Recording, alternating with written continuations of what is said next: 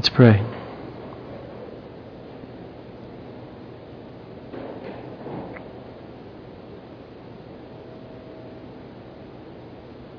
Father, give us hearts to receive your holy, infallible, eternal Word, particularly that which you have clearly stated by your Holy Spirit through the Apostle Paul, that we may understand more fully this present evil, broken world in which we live and experience our own brokenness.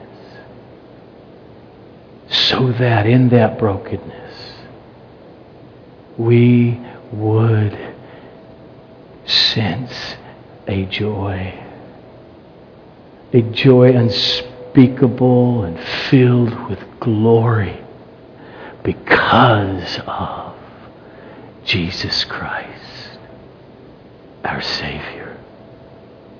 Save, Father, souls in this room to the uttermost. In Jesus' name. Amen.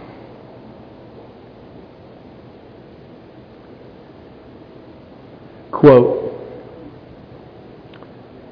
a San Francisco evangelical church is now officially saying homosexual activity is okay in gay marriages, but not for single gays. End quote. That, that's just one of many headlines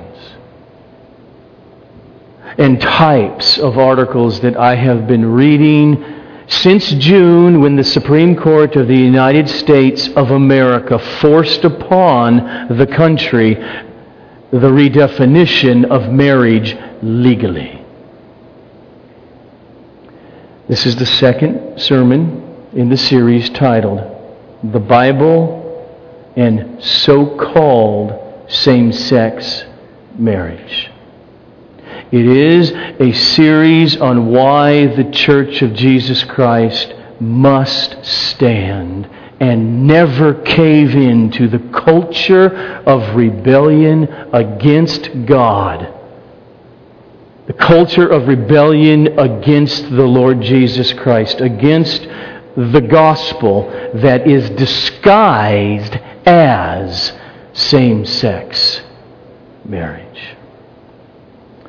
And again, my plea, if you have not heard the first sermon, I beg you to, because this is like coming in on a three hour movie, an hour in. This is one sermon divided up into three parts. And my plea is that everything I have said and will say be heard in the context of my introduction to the series last week, where I got personal that none of this comes out of any disgust for homosexual activity, and therefore I don't like it because I'm a heterosexual. It comes from a person who hates with in the name of Jesus or just in the name of culture and pride hates bigotry against homosexual persons. It comes from a person who has had for three decades close, intimate male friends who have lived parts of their lives as homosexuals in their activity and still struggle with same sex attraction, and I love them deeply, and they love me. It comes from a person who is a man and a pastor who's able to say at the funeral of his own gay cousin who died of AIDS, because he's one man speaking to another, to the surviving boyfriend, and mean it from the heart, I am deeply sorry for the loss that you're experiencing. So just keep that context there.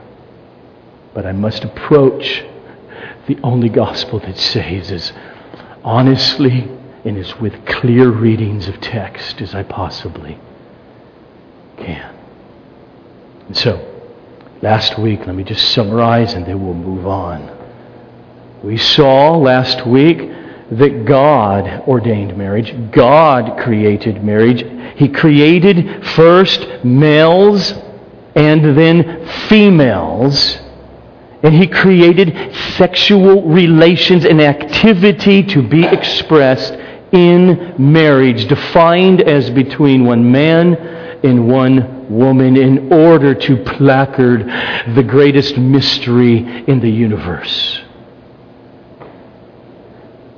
In order to point to the purpose and the reason that anything or anybody was created. To point to Jesus Christ, the husband, the masculine, the male, the Savior, the leader, and to the bride, the church, the recipient, the submissive, the adoring.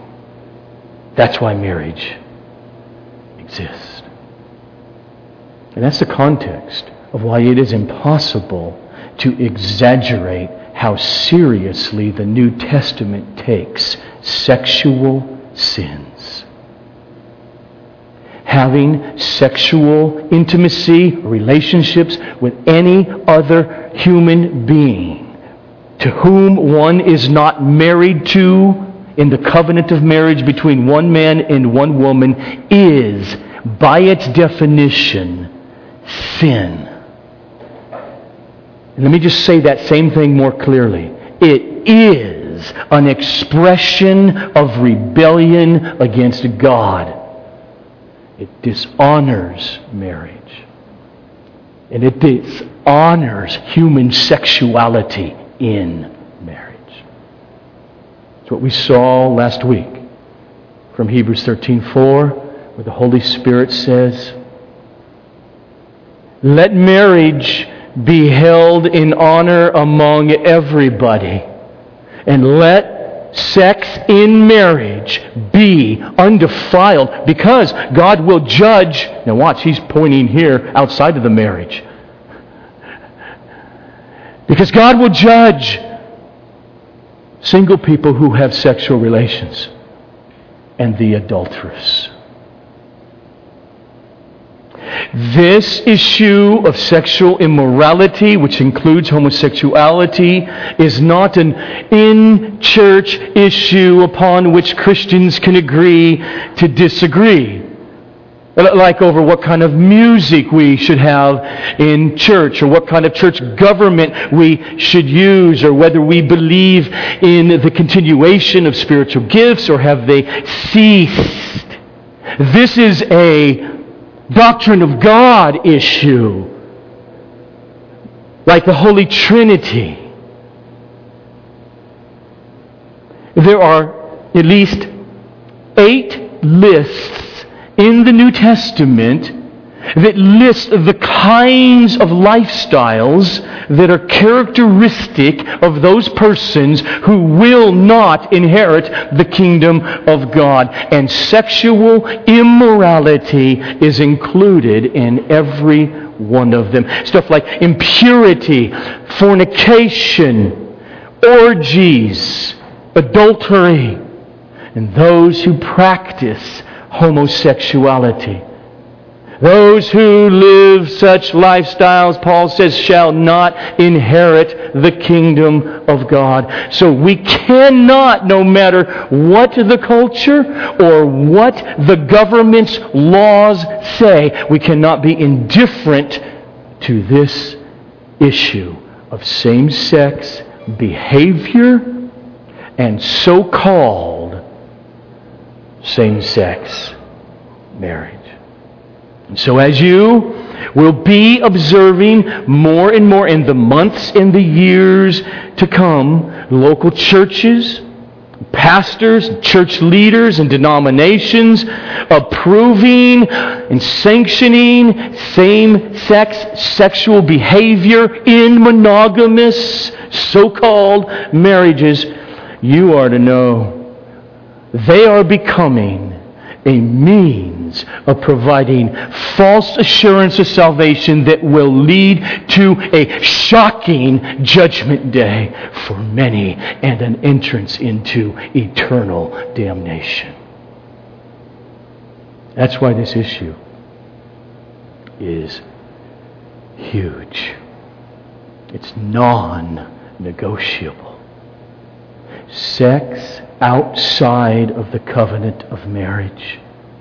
Whether it's between two 23 year old heterosexuals, boyfriend and girlfriend, whether it is with a heterosexual person committing adultery, or whether it is any homosexual activity, even with a paper in hand from the county that declares it legally to be marriage. It is, by its definition, sin.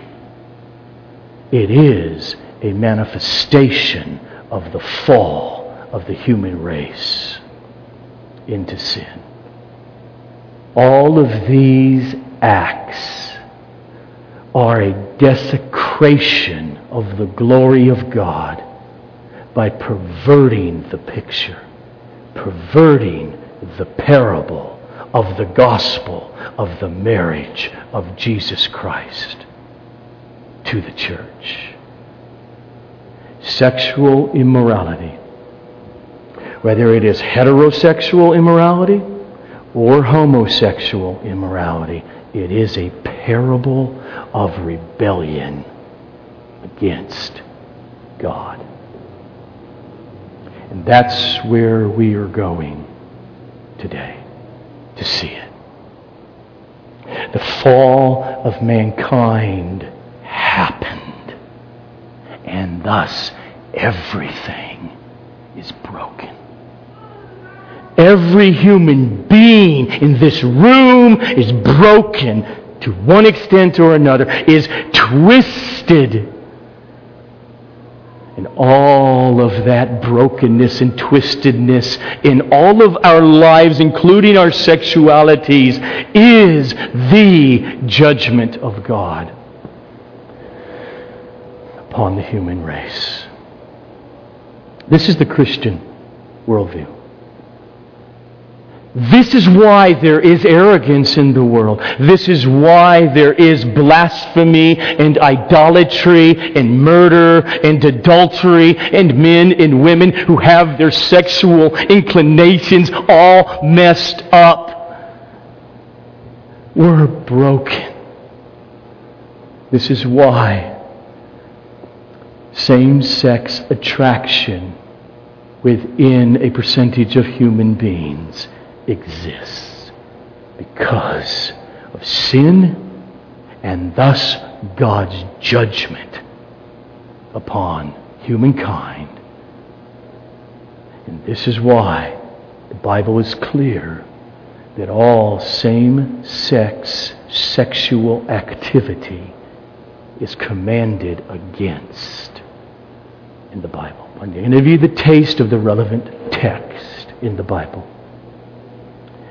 In Leviticus 18:22, we read from the law, "You shall not lie with a male as with a woman. It is an abomination." Leviticus 20:13. If a man lies with a male as with a woman, both of them have committed an abomination. Paul writes in 1 Corinthians 6 9 to 10. Do you not know that the unrighteous will not inherit the kingdom of God? Do not be deceived. Neither the fornicator, nor idolaters, nor adulterers, nor men who practice homosexuality nor thieves, nor the greedy, nor drunkards, nor revilers, nor swindlers will inherit the kingdom of God. And in 1 Timothy 1 8 to 11, Paul writes, Now we know that the law is good if one uses it lawfully, understanding this, that the law is not laid down for the just, but for the lawless and disobedient, for the ungodly and sinners, for the unholy and profane, for those who strike their fathers and mothers, for murderers the sexually immoral, men who practice homosexuality, enslavers, liars, perjurers, and whatever else is contrary to sound teaching in accordance with the glorious gospel of the blessed God with which I have been entrusted.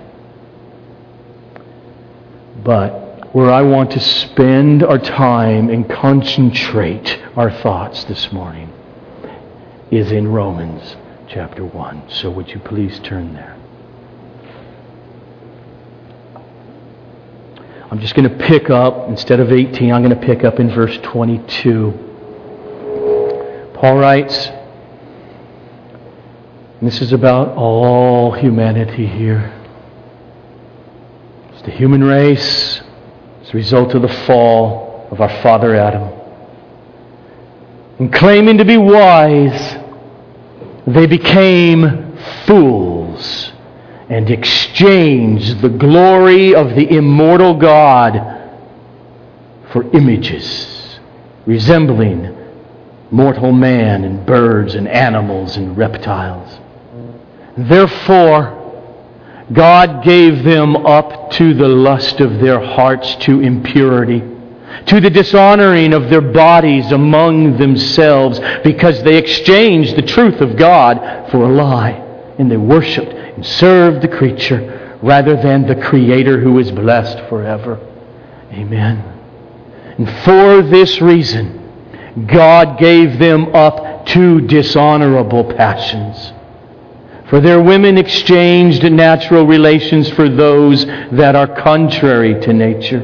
And the men likewise gave up natural relations with women and were consumed with passion for one another. Men committing shameless acts with men and receiving in themselves the due penalty of their error.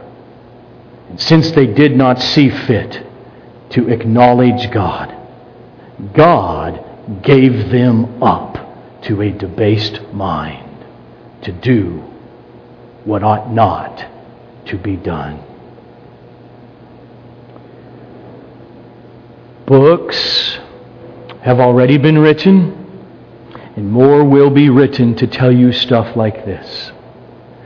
What Paul's really coming about uh, against here in Romans is not against true homosexuals or gay men or lesbians. He's coming against those whose natural sexual inclination is really for the opposite sex, and therefore when they practice such things, that's what Paul is really coming against. Many, many, many more books will be coming out, available in your local Christian bookstores. To argue that the Church of Jesus Christ for 2,000 years has been misinterpreting these few texts concerning the issue of homosexuality. We've all missed it until they have now enlightened us. But no wonder. It's happened with every central doctrine. There's books all over to tell you that the traditional view of the atonement, no, that, that's off. It's not what it really means. There are books to tell you an eternal hell doesn't exist. They're out there. There are books to tell you that the exclusivity of Jesus Christ is the only way to God. The church has missed that one too. There are books numerous books. And this is a precursor to what we're seeing here.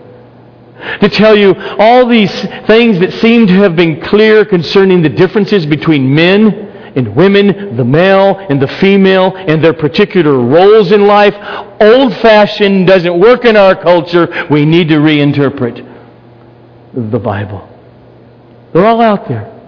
And so you will now be seeing more and more on the issue of homosexuality in the name of professing Christians.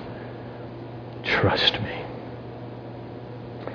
My task this morning here in Romans 1 is to go straight at verses 23 to 28 slowly so that we can hear Paul's clear meaning. Paul's point here it is so crystal clear that he repeats it in different words three times. Let me just give you the summary and the gist first, and then we'll work through it.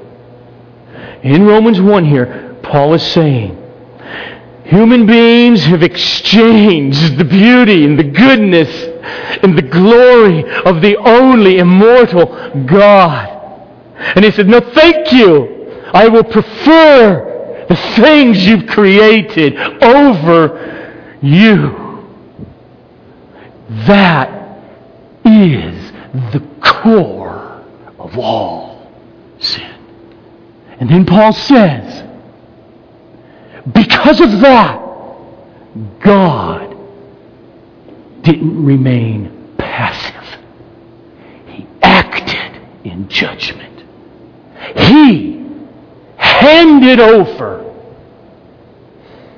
in his judgment fallen humanity to say, You got it. Go for it. And I'll let that sin and desiring the creature run its course. And thus, every single one of us born of man except Jesus are broken and we, in differing ways, and in this text, he's going to use Exhibit A. And so, what he's going to say is that judgment of God upon sin which shows up first before action in our desires, causes humanity to take those desires and to bodily demonstrate them in their sexual activity as a dramatization of the internal spiritual condition of rebellion against God. It's saying, and don't, don't, don't miss it two young single people in love having sex, whether as secular people or those who say, I love Jesus, they are at that moment saying, I prefer the creature to God.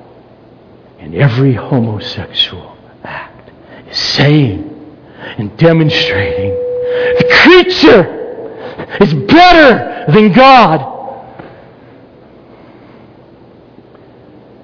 So let's go see if I'm right.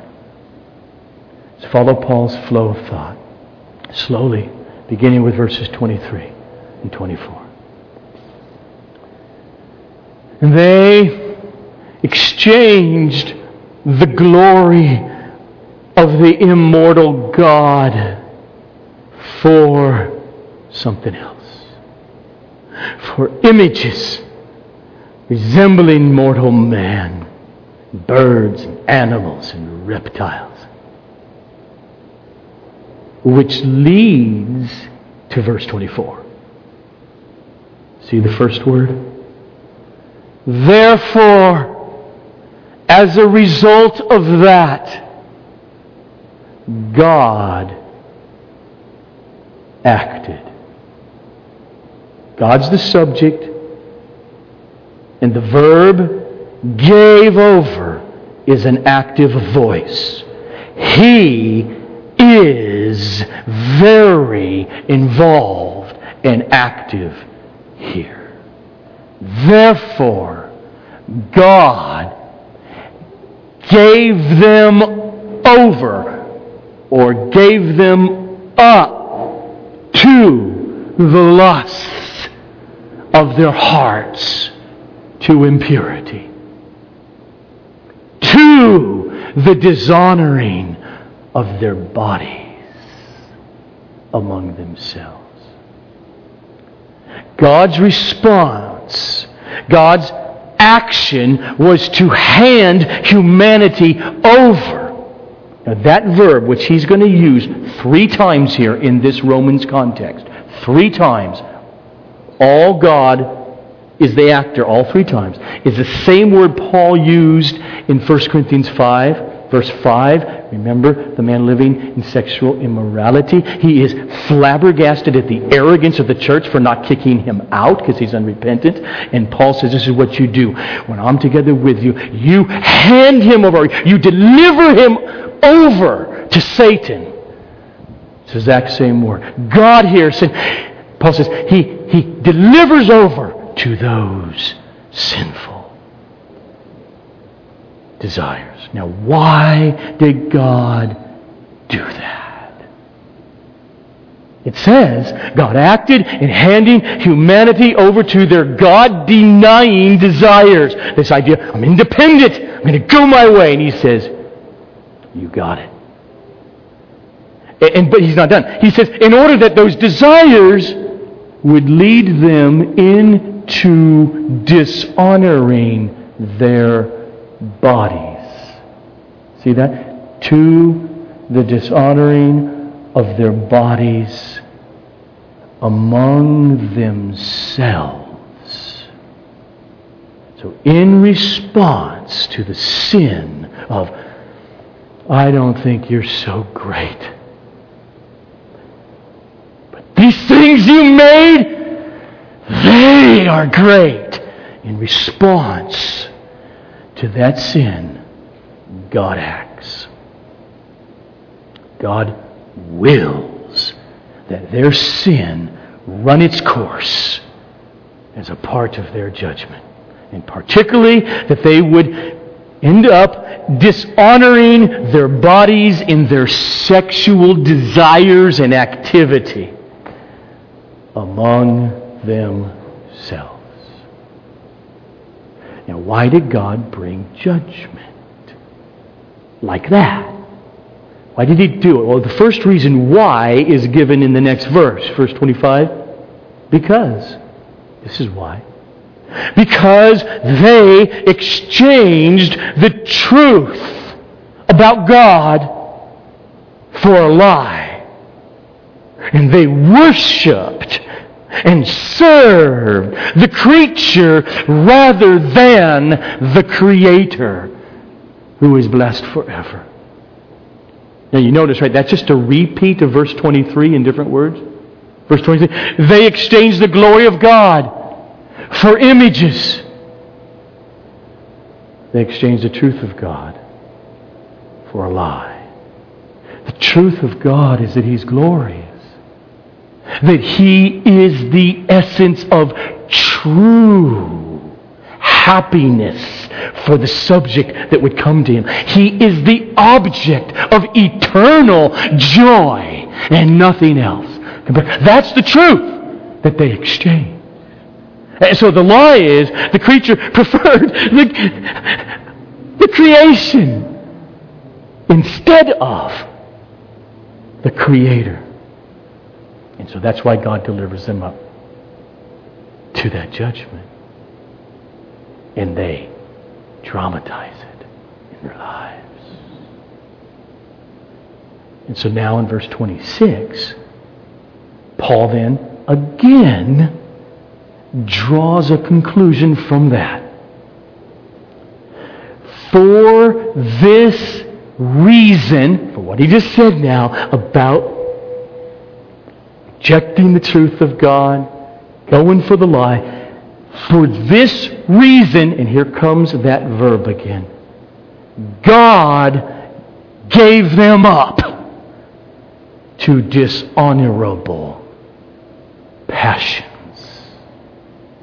And that's a repeat of what we just saw in verse 24.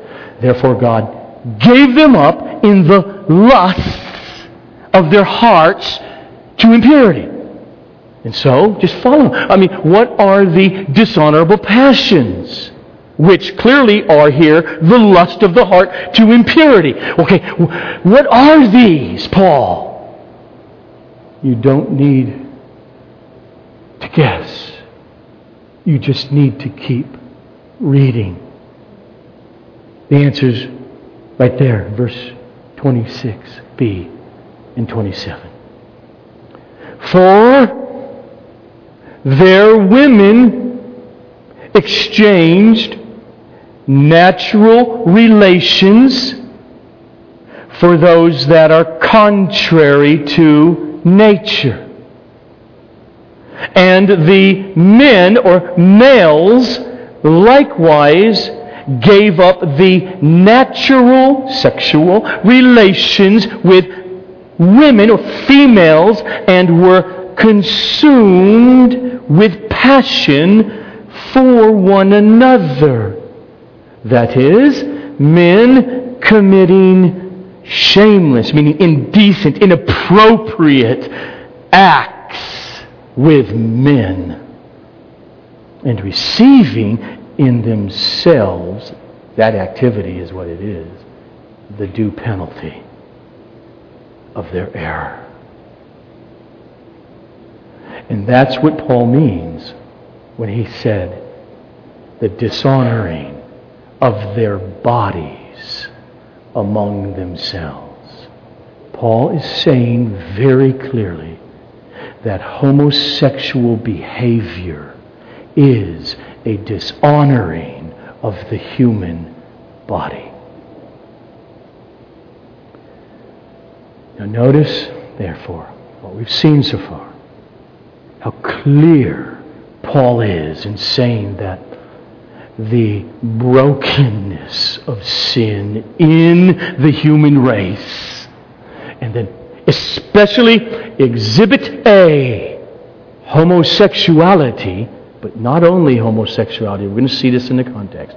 But he's using Exhibit A because you want to see human sexuality to its brokenness, or something like that.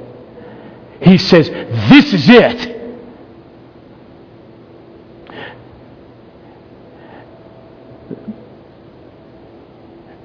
And Paul will not allow, because God will not allow. But look at me. Okay, there's a God. Whatever. I do my thing. I commit heterosexual immorality as much as I want. I hate and murder, cheat.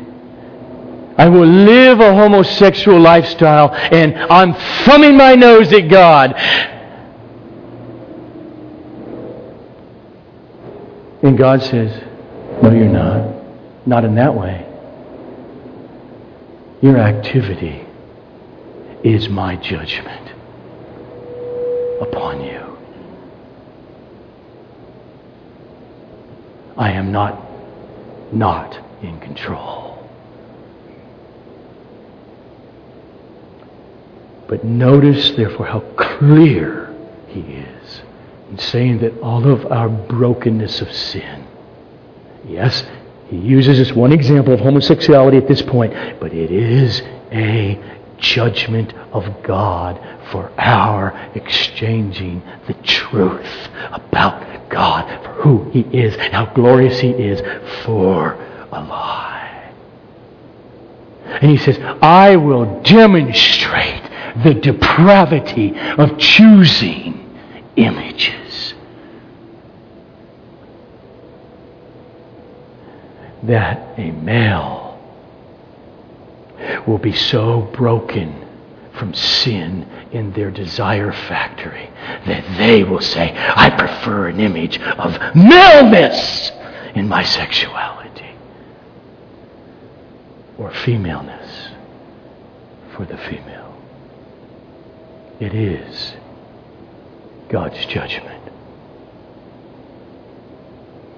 And then, in verse 28, he says it again. And since they did not see fit to acknowledge God, here's the verb again, third time.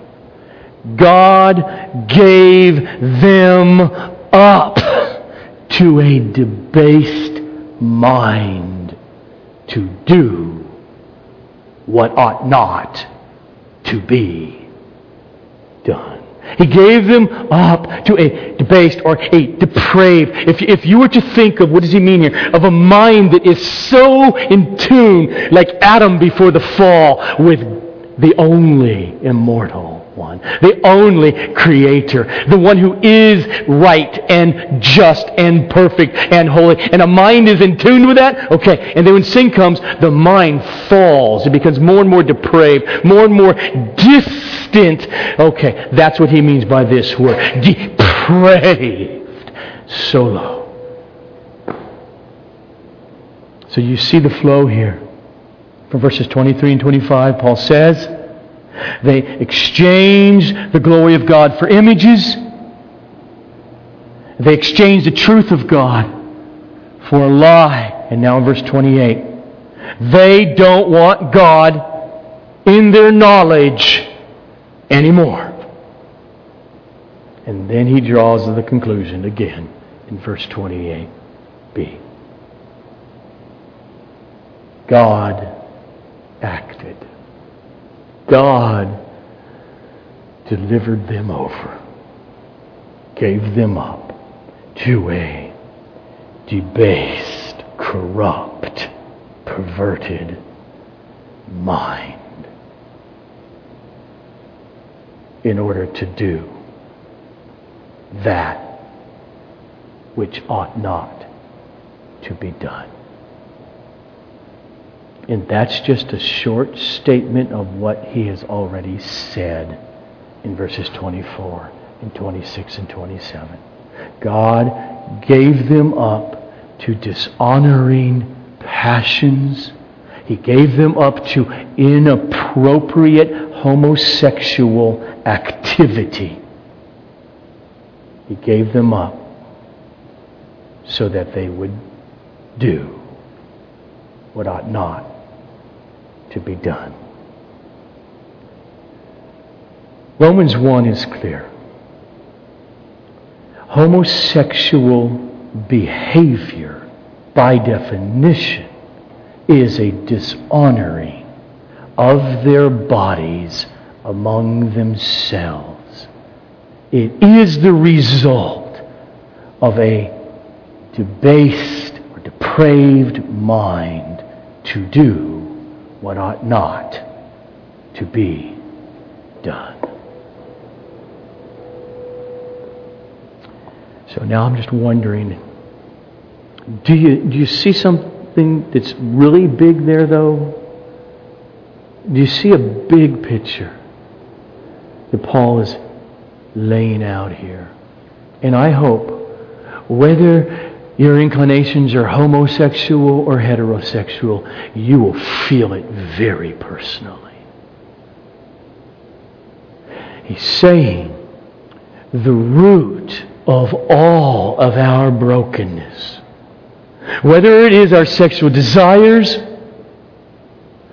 our social interaction and brokenness, physical disease, genetic inclinations to cancer, birth defects, emotional problems.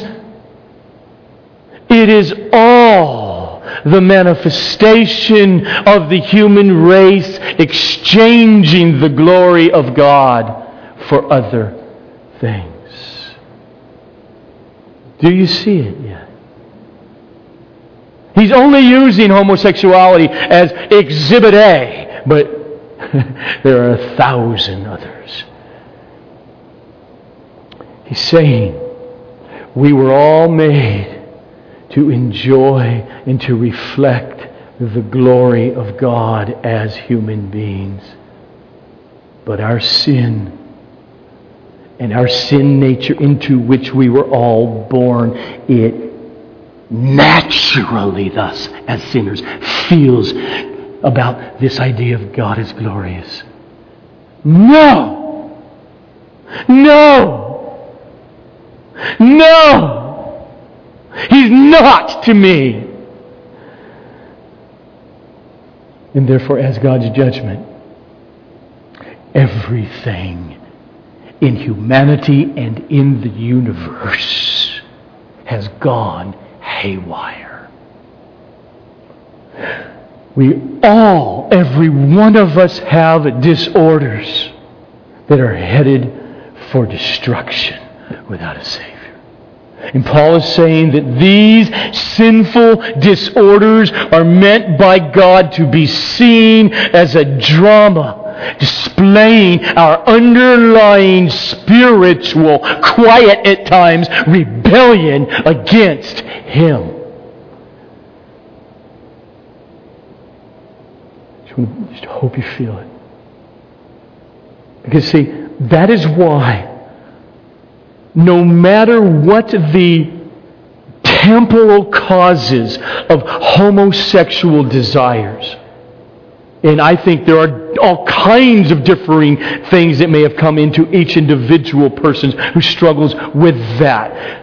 We don't have all the answers temporally, but whether it's, it's mommy, or whether it's no dad in the home, or whether it's the society around you, which is going to be a problem in this society and in the Western world because of culture, or whether it's genetic, it, it, it doesn't matter on one level. I mean, that matters in the sense of people can get help.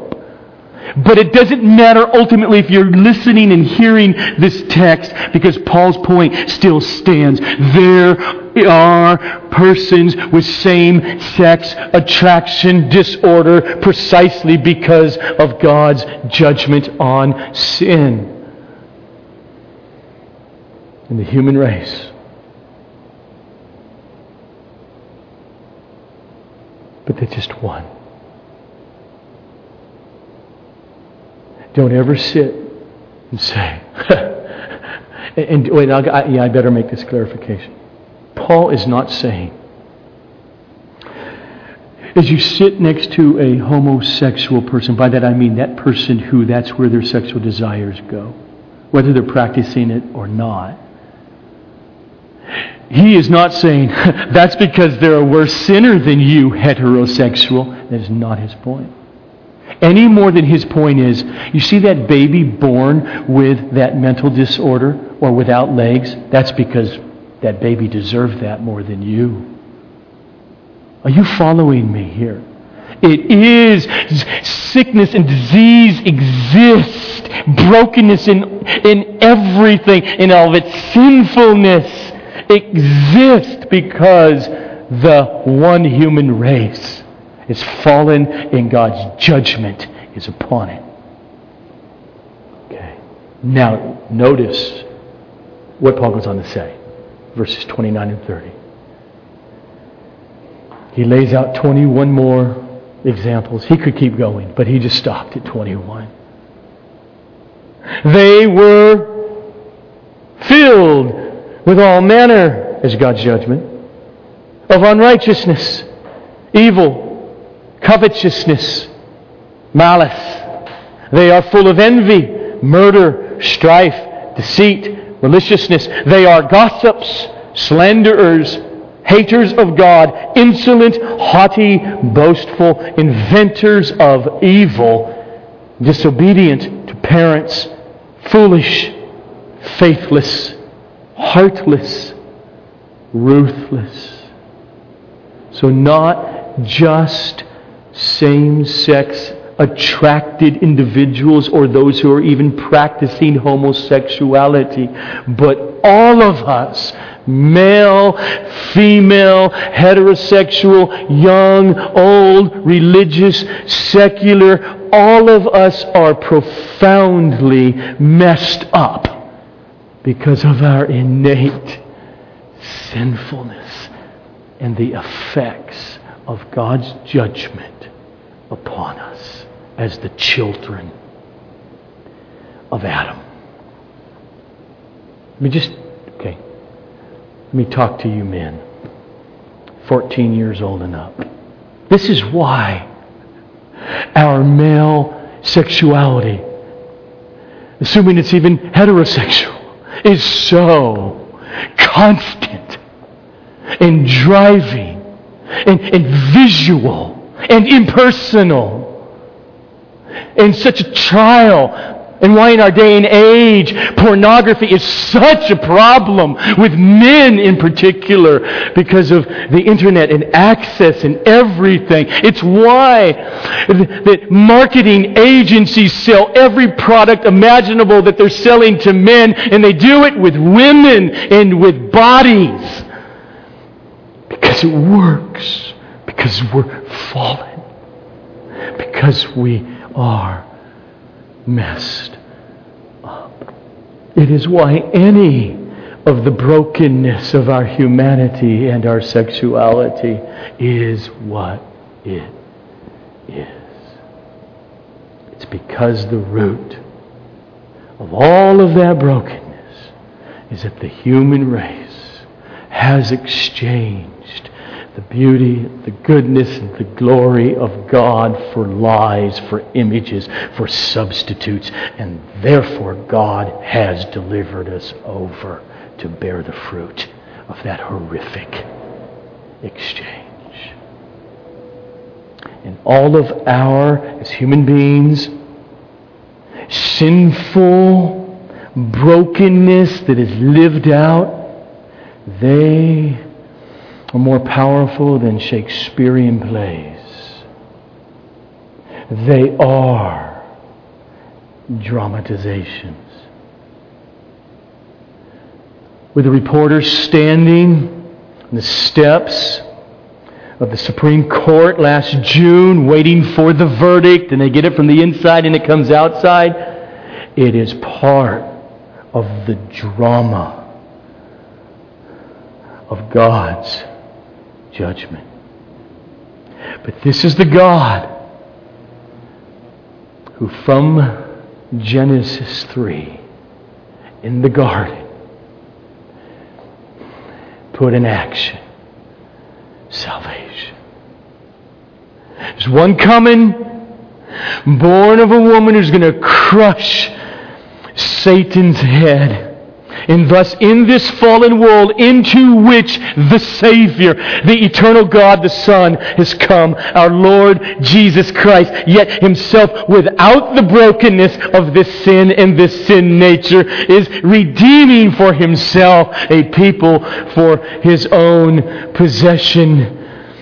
Now, this dramatization is calling for all people everywhere to repent and to trust in the only Savior from such judgment, which is only a picture in this world of the eternal judgment to come.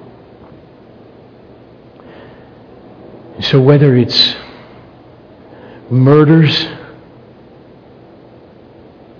arrogance, racism, adultery, stealing, fornication, or homosexual activity, all of it flow from sinful desires, and they are a parable of our exchange of the glory of God for a lie. And therefore, God, in redemption, sends His Son in order to say there's a future judgment coming. This judgment is but a taste. And I'm going to send my son. And I am going to pour out upon him the eternal judgment for that was directed upon every soul that I will save. And I will raise him from the dead victorious. And he will go away and send the Holy Spirit. But there's a day when he's going to return. And until then, this world and the subjugation of its judgment will go on as I am pulling out of it during this life many through the gospel of my Son. Now, got to get this. That is why saving faith. Well, what's the essence of sin? They, they didn't want God in their knowledge. They exchanged the beauty and the deliciousness of the eternal God for this is what I really want. That's how we're all born. That's human nature since Adam. And therefore, unless that changed, people were on their way to perdition whether they confessed Jesus or not. What Paul says. Conversion is God shining the light of the gospel in your heart so you can now like you couldn't before. See the glory of the only God in the face of Jesus Christ, and you're overcome by it. That's why that faith, that happens to any degree, not perfectly, but it's real by the Holy Spirit. That faith in Jesus produces repentance to flee from the practice of such activities that he laid out. How do we flee from them? But you got to listen very carefully. By denying to fulfill and to live out those lingering desires for homosexuality or sinful heterosexuality or murder or strife or unforgiveness, etc. I feel like I want to say it three times because I got, I got a punchline here in a minute. Christianity, when you see the glory of God and you realize, He made me alive and it's beautiful, it brings repentance, a turning from the way you act out to saying, I, I'm not going to live that way anymore. And it does it by denying, okay, not denying that you have those sinful desires. Not denying that you don't have sinful sexual thoughts as a heterosexual. Not denying that many who will come to Jesus and have the attraction that they have sexually is for the same, not denying that it's still there, but denying to live by and fulfill those lingering desires. Do you feel that yet? Here's my punchline.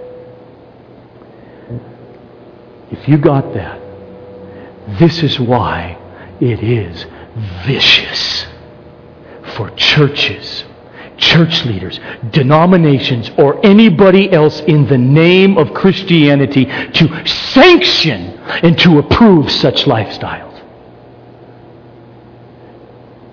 If that's Christianity, you flee, Timothy, from fornication. You flee from murder and slander and unforgiveness. Not that you don't have temptations and you feel desires to do those. You are fleeing if you've seen the light because now something's going on in you. Because that's Christianity, it is vicious for churches to approve and sanction murder and adultery or fornication or slander or unlawful divorce or to sanction same sex activity, no matter what the state calls it or not. That's why it's a huge, eternal issue the abuse of language like same sex marriage. Which you know why I always put so called in front of it. God defined marriage. That abuse of language is a desecration to the church and to the gospel of Jesus Christ because marriage is a parable of Christ, the male the man, the husband, the masculine, the protector, the leader, the Savior. And the church, the wife, the female, the bride, the submissive, the adoring, the follower. Paul writes in 1 Timothy 1:15 The saying is trustworthy and deserving of full acceptance that Christ Jesus came into the world to save sinners, of whom I, Paul, am the foremost. And he writes in 1 Corinthians 6 Church, do you not know that the unrighteous, those who live unrepentant lifestyles of sin, that the unrighteous will not inherit the kingdom of God?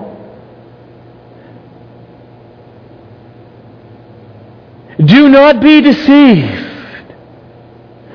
Neither the fornicators, nor idolaters, nor adulterers, nor men who practice homosexuality will inherit the kingdom of God. And such were some of you. But you were washed. You were sanctified. You were justified in the name of the Lord Jesus Christ and by the Spirit of our God. Such were some of you. Oh, those are sweet words. He says, You did practice such lifestyles, but not anymore. We who believe in Jesus Christ, if you come to faith, you embraced Him as you've seen the light of the gospel, the glory of Christ, get it, get it, get it. We are justified. We have been cleansed. We have been adopted by God. The Spirit of His Son has been poured out into our hearts, crying, Daddy, Abba, Father. Oh. And yet, our Father has not taken us out of the world of sinful brokenness that resides in us. Not yet. We still, as Paul refers to it, have the flesh. Don't mean merely physical body, but it includes the mortal body. We have the flesh that is at war with the Spirit who dwells within us. And therefore, have you, you have been washed. We still have strong heterosexual desires that scream sexual thoughts into our heads. It, it billboards, commercials and legs walking down the street.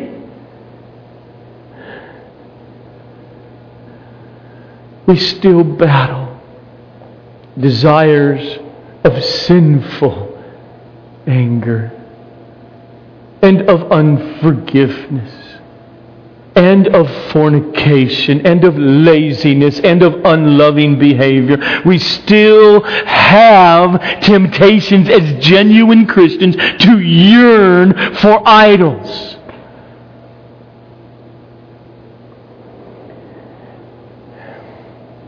And a number. A number in the church across the world today means in the thousands upon thousands of us believers still only have same sex sexual desires.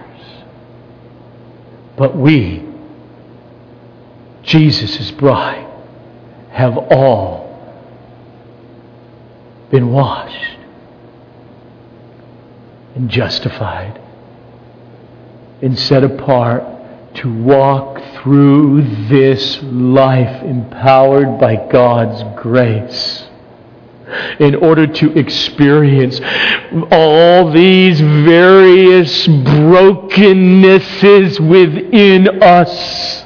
These condition and the differing conditions we find ourselves in as children of God through Jesus now. They are becoming our merciful struggle to holiness.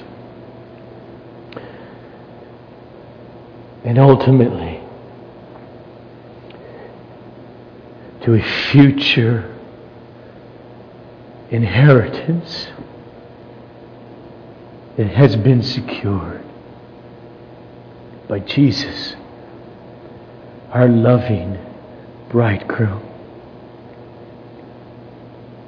It's why Paul cries out, Who will deliver me from this body of death?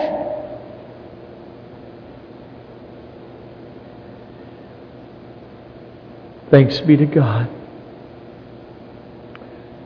through Jesus Christ. Our Lord, there is therefore now no condemnation for those who are in Christ Jesus. And Paul goes on to say then, For I consider that the sufferings of this present time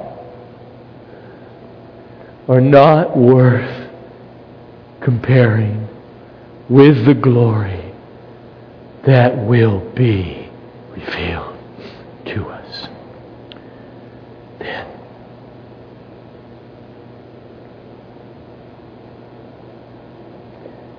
we will spend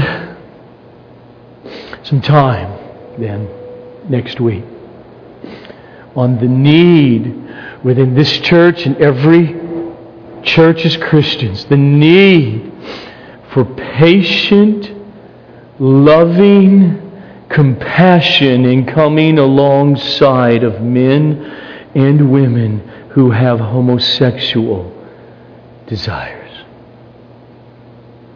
In life experience, it says that sometimes you will find out that they are a parent, a child, a sibling, a friend, and fellow Christian church members. Christians are not to drive away the gay couple next door, but to befriend as far as it is upon you, like you would anybody else and in friendship to use wisdom and to be clear with the gospel. Christians and local churches are not to drive away same sex attracted people from us or from Christ, but we give them the gospel, and Jesus saves many of them. And they need families, and they need love, And we are called, therefore, as local churches in this world, to be clear with the saving gospel of Jesus Christ and to embrace same sex attracted people within and into our bodies. All of those who come to faith in Jesus Christ and know that they are not to act out their brokenness of sinful sexual desires. It's next week. Father, I pray that you do so much more and that you have been doing so much more than merely teaching Romans 1 and Bible truth over the issue of same sex attraction and homosexuality but in all of our differing degrees of brokenness as your children, that you have been convicting and comforting and encouraging and causing hope and refreshed by your Spirit and your Word to keep our eyes fixed on the second coming of you, Lord Jesus.